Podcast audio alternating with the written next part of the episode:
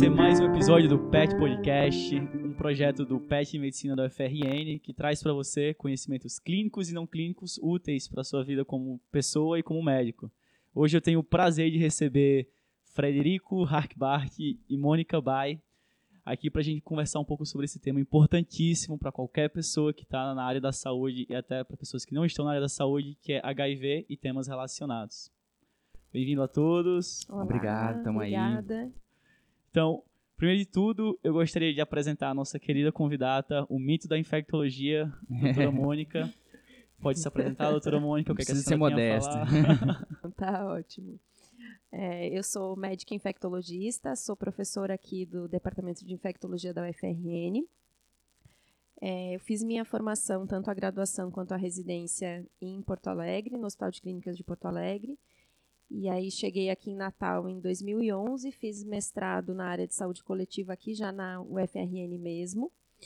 E desde sempre, né, desde a graduação, as minhas áreas de maior interesse na infectologia sempre foram as ISTs de modo geral e o HIV e AIDS mais especificamente. Excelente. E assim, eu sou aluno do 11 período, Fred. Eu sou Frederico, aluno agora do, infelizmente, 12 período, né? Membro do PET também. Muito infelizmente não, tá se formando, É. coisa boa. tá pulando que É, só, mas bate a nostalgia já. É.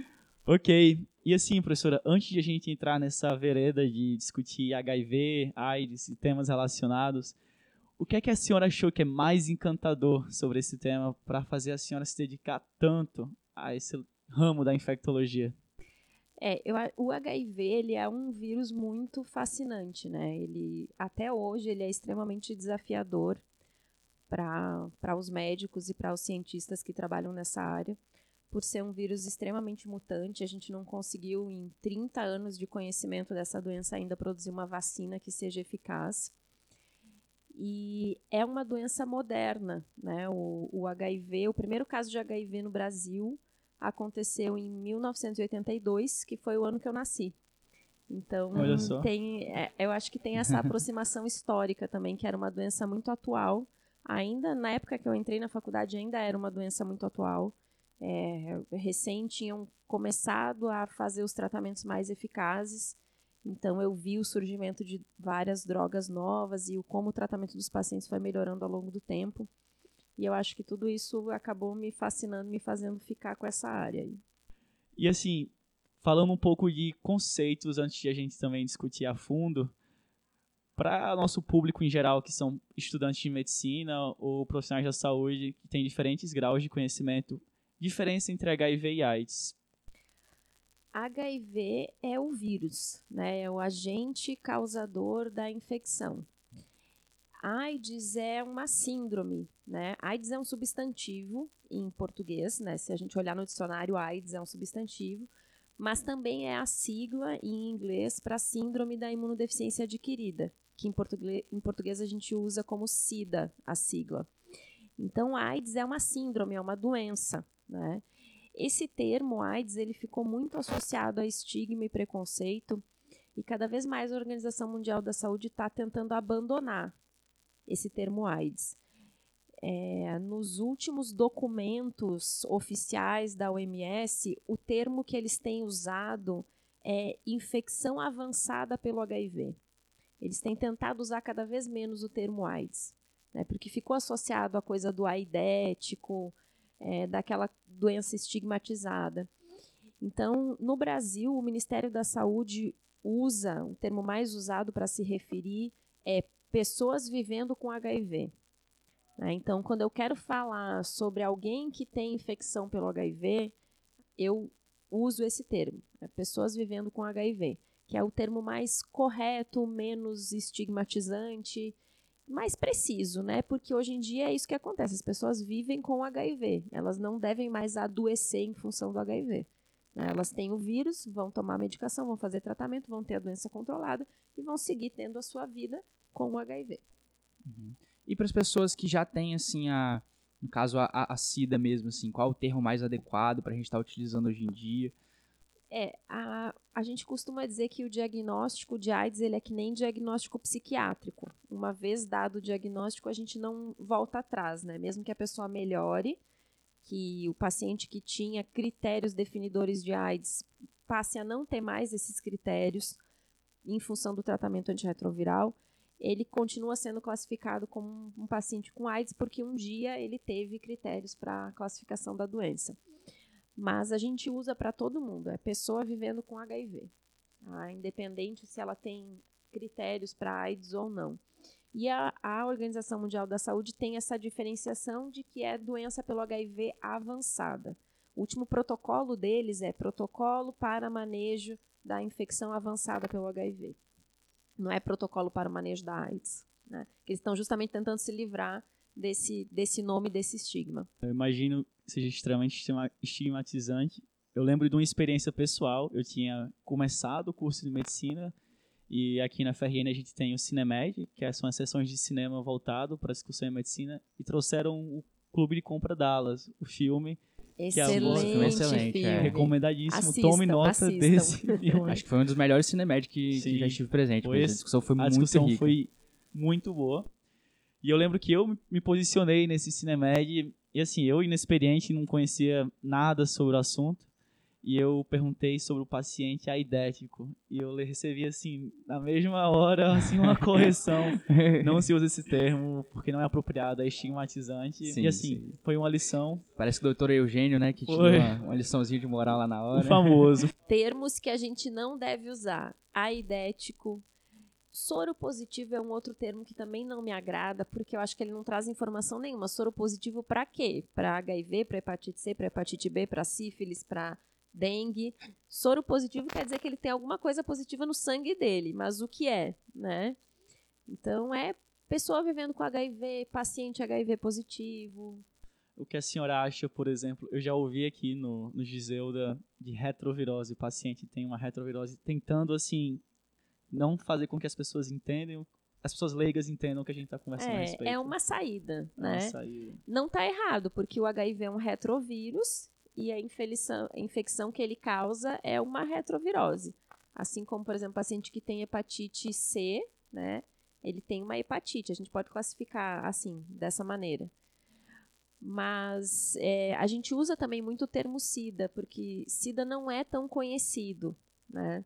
Os pacientes já sabem, até isso já virou título de peça de teatro, de é, curtas metragens falando, né, SIDA, SIDA, é, alguns pacientes diziam ele tá com a tia, né, que seria a tia Cida. Olha só. Então, usando, a, se né? apropriando desse termo, mas ele é um termo acho que menos estigmatizante e também menos Uh, que se você falar numa sala cheia de gente que não é da área da saúde, 90% não vai entender o que isso significa. Sim, sim. Né? Eu me lembro também de uma, uma dica que a, a Mito da Infectologia nos deu na época que a gente estava rodando aqui no Gisilda, falando para disfarçar mais ainda, que é utilizar o termo CID-B20, né? Que aí, entre profissionais de saúde, pelo menos, é uma coisa que passa realmente desapercebida é, por quem é da população gente, leiga e está ouvindo. Quando vai fazer encaminhamento, solicitação de exame, é, entregar qualquer papel para o paciente que ele precise levar para uma secretaria de saúde ou até para uma unidade básica, o ideal é que a gente não escreva HIV, AIDS e nem SIDA, porque até isso chegar na mão do médico ou do enfermeiro, isso vai passar pela secretária, pode ser que passe até pelo porteiro. Então, é, expõe menos o paciente a gente colocar o CID, que é a Classificação Internacional de Doenças, que é um código, né? Existe esse código para todas as doenças, para tuberculose, para diabetes, para hipertensão. E existe um código para o HIV, que é o B20.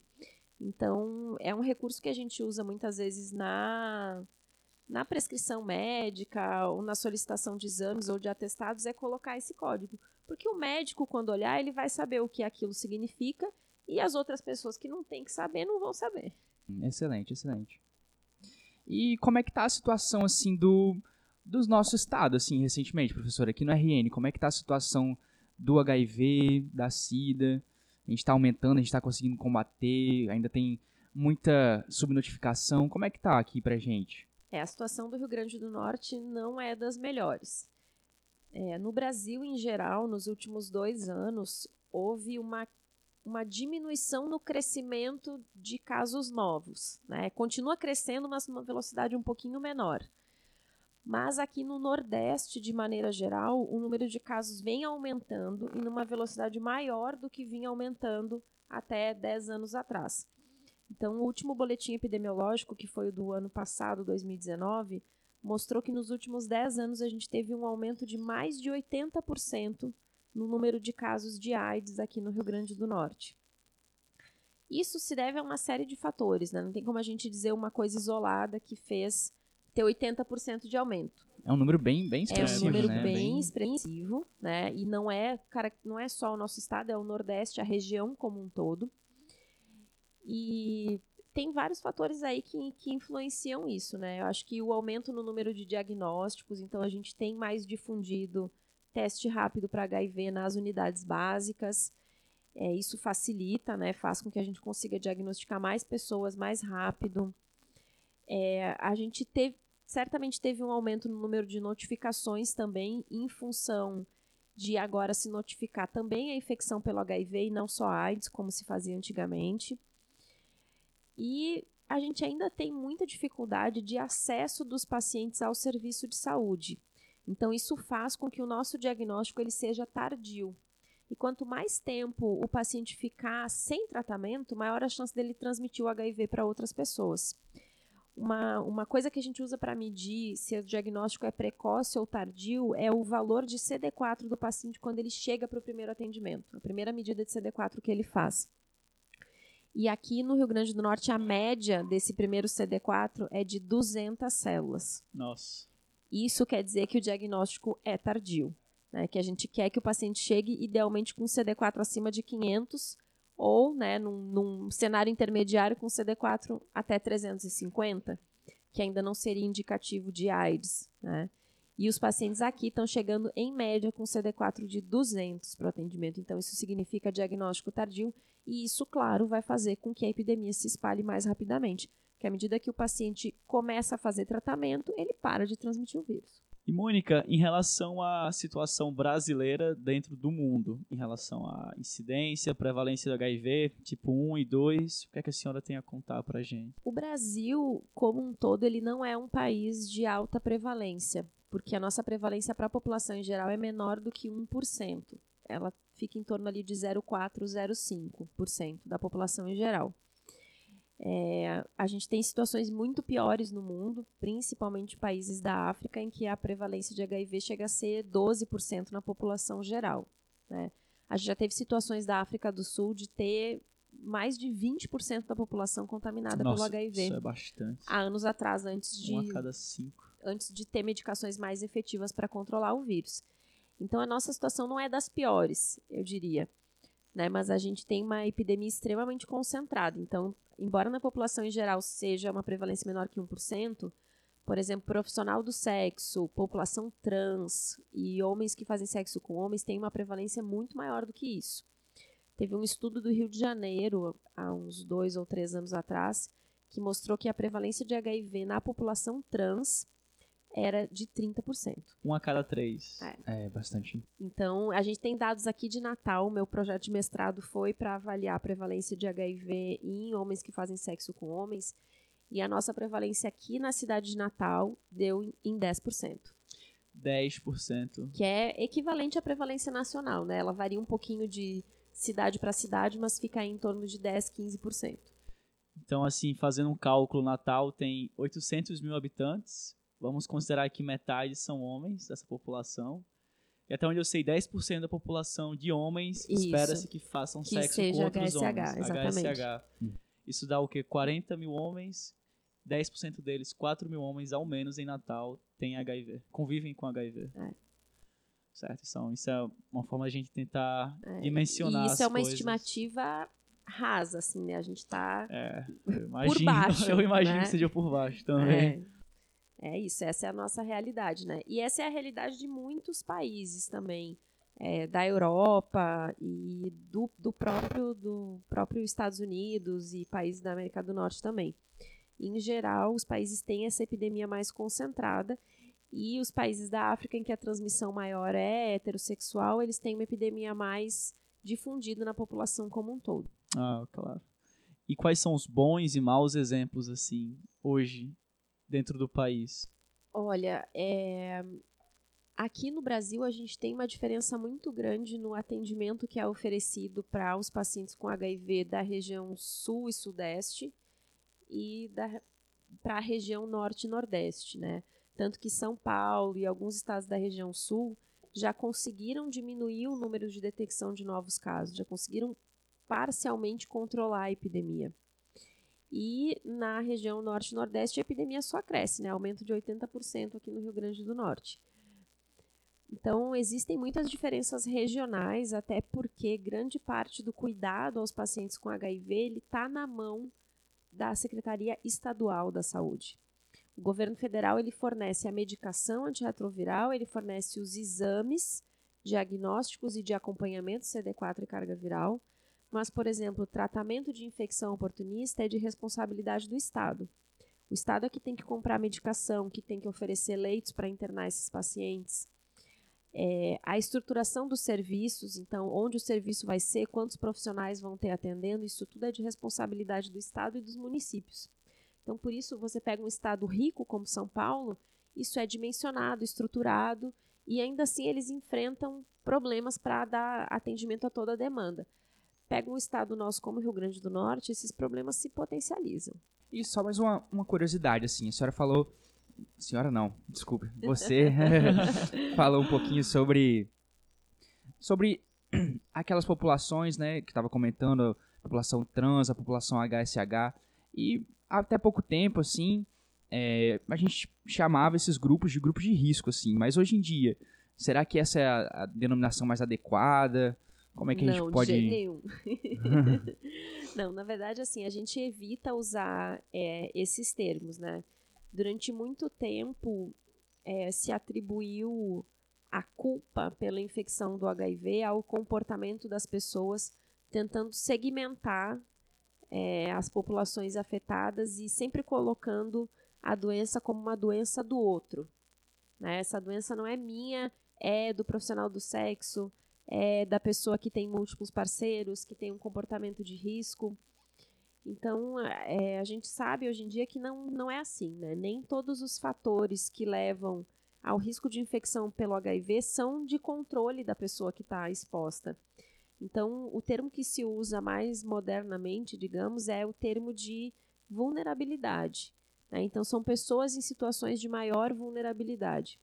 Porque a vulnerabilidade ela pode acontecer por vários motivos. Ela pode acontecer por uma condição socioeconômica que a pessoa tenha, que faça com que ela tenha mais dificuldade em acessar os serviços de saúde para ter acesso a teste, a prevenção. Isso pode ser um, um hábito que a pessoa tem, por exemplo, ter relação sem camisinha, mas isso muitas vezes sai do controle. Às vezes é uma pessoa que está em situação de rua então, ela, ela tem um risco aumentado de infecção porque ela está exposta à violência, à violência sexual.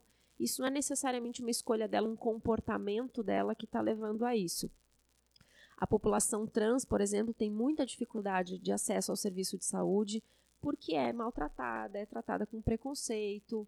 Então, eles não querem ir no serviço de saúde. E isso acaba tornando eles muito mais vulneráveis à, à infecção, justamente porque não têm acesso à prevenção, a exames, a orientação.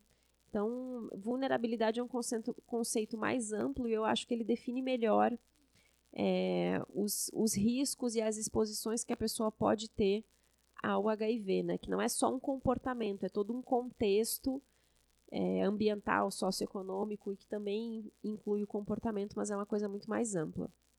É, Mônica, em relação a essas populações vulneráveis quando elas podem ou não doar sangue. Quais são, assim, as questões debatidas sobre elas poderem ou não dentro desses órgãos?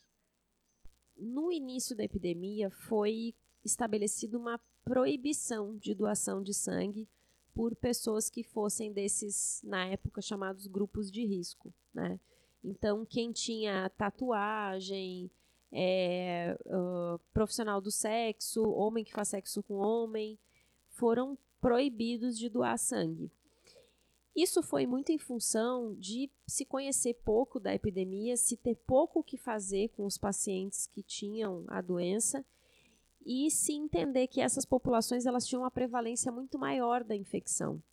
Então isso foi muito mais um critério epidemiológico do que de preconceito. É claro que esse critério epidemiológico acabou enfatizando um preconceito que já existia com esses grupos específicos. Mas hoje em dia a gente sabe que uma pessoa heterossexual que tem múltiplos parceiros e não usa camisinha tem muito mais chance de ter HIV do que uma, um homem que faz sexo com um homem que tem um parceiro fixo e usa camisinha em todas as relações. Então não é o fato da pessoa ser gay, ter, ser um homem que tem relação com outro homem que coloca ela em risco de ter infecção pelo HIV. É uma série de fatores que estão associados às práticas sexuais. Então, muitos locais no Brasil e no mundo é, têm valorizado cada vez mais os hábitos, o número de parceiros, é, e usado isso como critério de exclusão para doação, não simplesmente porque a pessoa refere lá que, que é gay, que é um homem que faz sexo com outro, outros homens, ela vai ser excluída da doação. Só que isso é uma coisa cultural. É, existe uma lei em relação a isso em alguns estados, então leva um tempo para a gente conseguir mudar essas práticas. Mas o que está acontecendo como consequência disso é a gente ter esse desespero nos bancos de sangue por falta de estoque, por falta de doador. Né? Porque as pessoas jovens que poderiam são saudáveis e poderiam lá, ir lá fazer a doação de sangue, muitas vezes têm múltiplos parceiros e são eliminadas da doação por causa disso, ou então é uh, alguém, um homem que faz sexo com homem, uma pessoa gay que acaba sendo excluída também e talvez não precisasse. E assim, existem dados em relação à transmissão de HIV entre mulheres que fazem sexo com outras mulheres? a transmissão é muito baixa pelo tipo de prática sexual, mas ela não é considerada zero.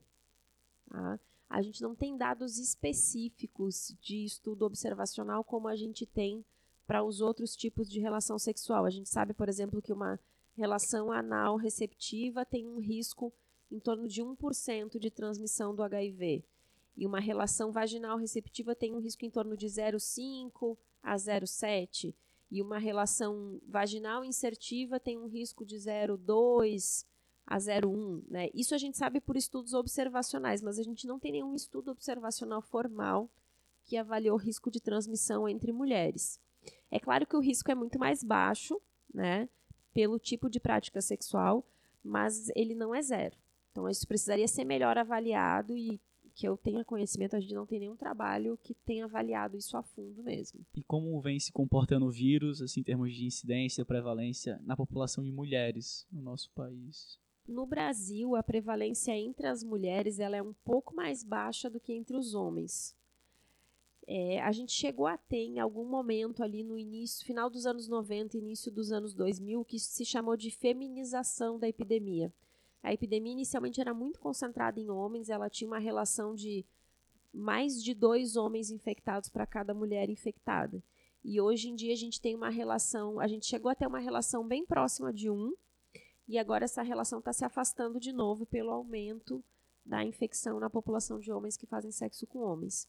Mas as mulheres também têm risco, né? elas têm um risco maior do que um homem heterossexual que só tem relação com mulheres, mas é, não é uma diferença tão grande assim, né?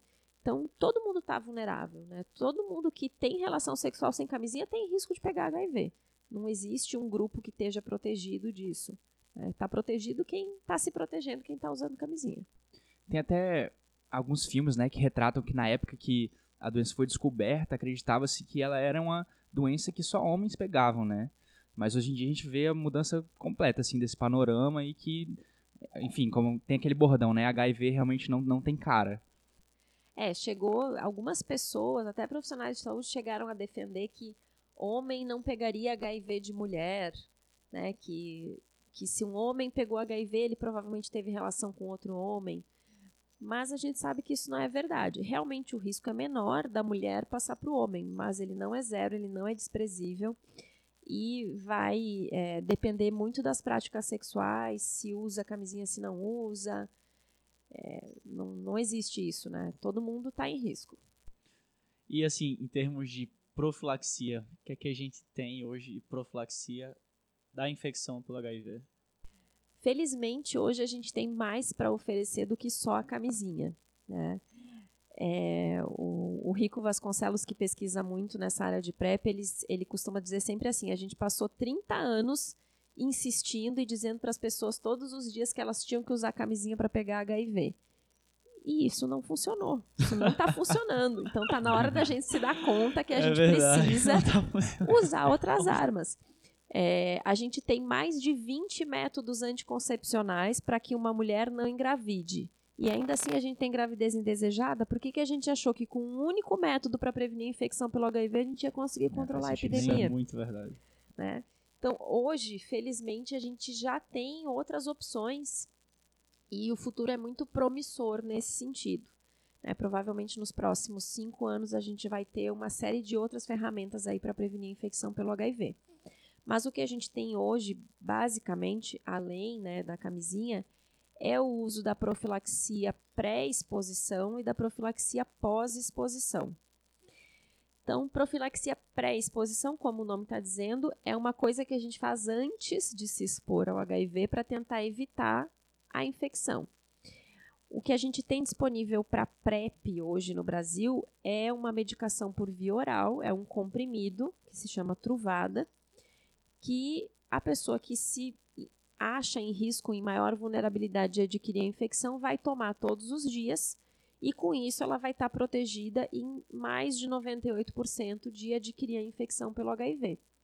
Então, isso já está disponível pelo SUS aqui no Brasil desde dezembro de 2017. Desde dezembro de 2017. Aqui no Rio Grande do Norte, a gente começou o ambulatório de PrEP aqui no Hospital Giseu da Trigueiro em junho de 2018. Então já fizemos um ano aí de, de ambulatório. E essa medicação está disponível de forma gratuita pelo SUS para aquelas populações de maior vulnerabilidade para a infecção pelo HIV no Brasil. Né? Seriam. Por que isso? Porque nessas populações se mostrou custo efetivo pagar a PrEP. Ah, né? olha só. Então, essas populações são profissionais do sexo, população trans, homens que fazem sexo com homens e casais em que um tem o HIV e o outro não tem, que a gente chama de casais soro diferentes. Por que só para essas populações? Porque para essas populações vale a pena pagar, vale a pena o SUS pagar, porque a prevalência da infecção é mais alta, né? a chance dessas pessoas pegarem HIV é maior, então vale a pena eu pagar essa medicação para que elas não peguem porque vai ser muito mais caro tratar elas no futuro, caso elas adquiram a infecção pelo HIV. E a outra coisa que a gente tem já há mais tempo, que é a profilaxia pós-exposição. É aquela pessoa que teve uma exposição de risco para a infecção pelo HIV, ela vai procurar um serviço de saúde até 72 horas depois dessa exposição e vai receber medicação por 28 dias para evitar é, que o vírus se instale no organismo. Essa profilaxia pós-exposição ela é a mais antiga de todas. No Brasil, a gente usa desde 1999 para profissionais de saúde que sofrem acidente por material biológico. A novidade dela é, foi a introdução também para exposições sexuais consentidas. Então, antes era só para profissional de saúde que tinha acidente com material biológico, depois ela foi ampliada para pessoas que sofreram violência sexual e, mais recentemente, aberta a toda a população. Então, qualquer pessoa que teve uma relação que acha que pode ter sido de risco para a infecção pelo HIV, ela pode procurar o pronto-socorro aqui do Hospital Giseu da Trigueiro, até 72 horas da relação, vai ser avaliada por um médico e se realmente se entender que essa foi uma relação de risco, ela vai receber a medicação gratuitamente pelo SUS. Isso qualquer pessoa, não, pode, não precisa ser da qualquer grupo de vulnerabilidade, pessoa, homem, mulher, pessoa, cis, qualquer trans. Pessoa. Qualquer pessoa. O importante é o tempo, né? Porque depois de 72 horas, o vírus já atingiu os, os linfonodos e aí a gente não consegue mais tirar ele dali. Então, precisa ser antes de 72 horas para a gente conseguir ter eficácia e efetividade dessa profilaxia. E falando mais em números, qual seria assim, em torno de quanto é a eficácia em termos de reduzir o meu risco absoluto de. Para a profilaxia pós-exposição, na verdade, depende da exposição e do tempo. Né? Quanto mais cedo for iniciada a profilaxia, maior a chance. Ela diminui, por exemplo, num acidente com material biológico, uma pessoa que se furou com uma agulha que tinha sangue de um paciente que tinha HIV. A chance de transmissão do HIV é de 0,03%. Se eu usar a profilaxia pós-exposição, idealmente nas primeiras duas horas depois desse acidente, eu vou reduzir de 0,03 para 0,0003.